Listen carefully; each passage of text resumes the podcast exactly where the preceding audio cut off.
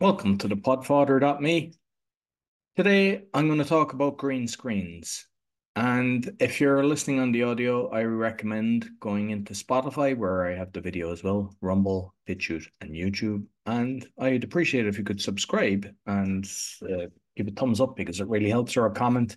And I'd like to thank my listeners. And I actually got into the top 20, I was it 18 or 19 in Poland in the first week. So I appreciate that.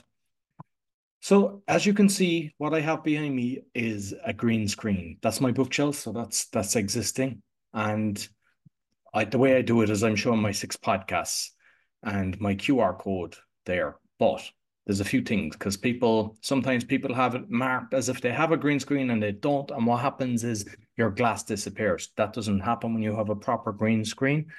And what I'm going to do now is just show you what it actually looks like some people use to blur my background, which I don't think it's great. It, if you're a podcaster, I wouldn't recommend that. And even if you've guests doing that, it doesn't look good. And I'm sure will it work now because thing, but you see the way glass can disappear.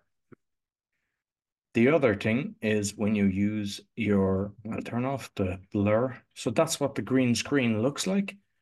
This one cost uh, maybe a hundred dollars, but you can get stuff from 30 for 30 bucks on Amazon. This one is about three meters. And I also have a throw. I'll do that in another show, just a different way of doing backgrounds. But what you can do as well, I just want to show you that uh, if you have your virtual background. So I'll pick the one that I was using um, all the time there so that we just stick with the same thing.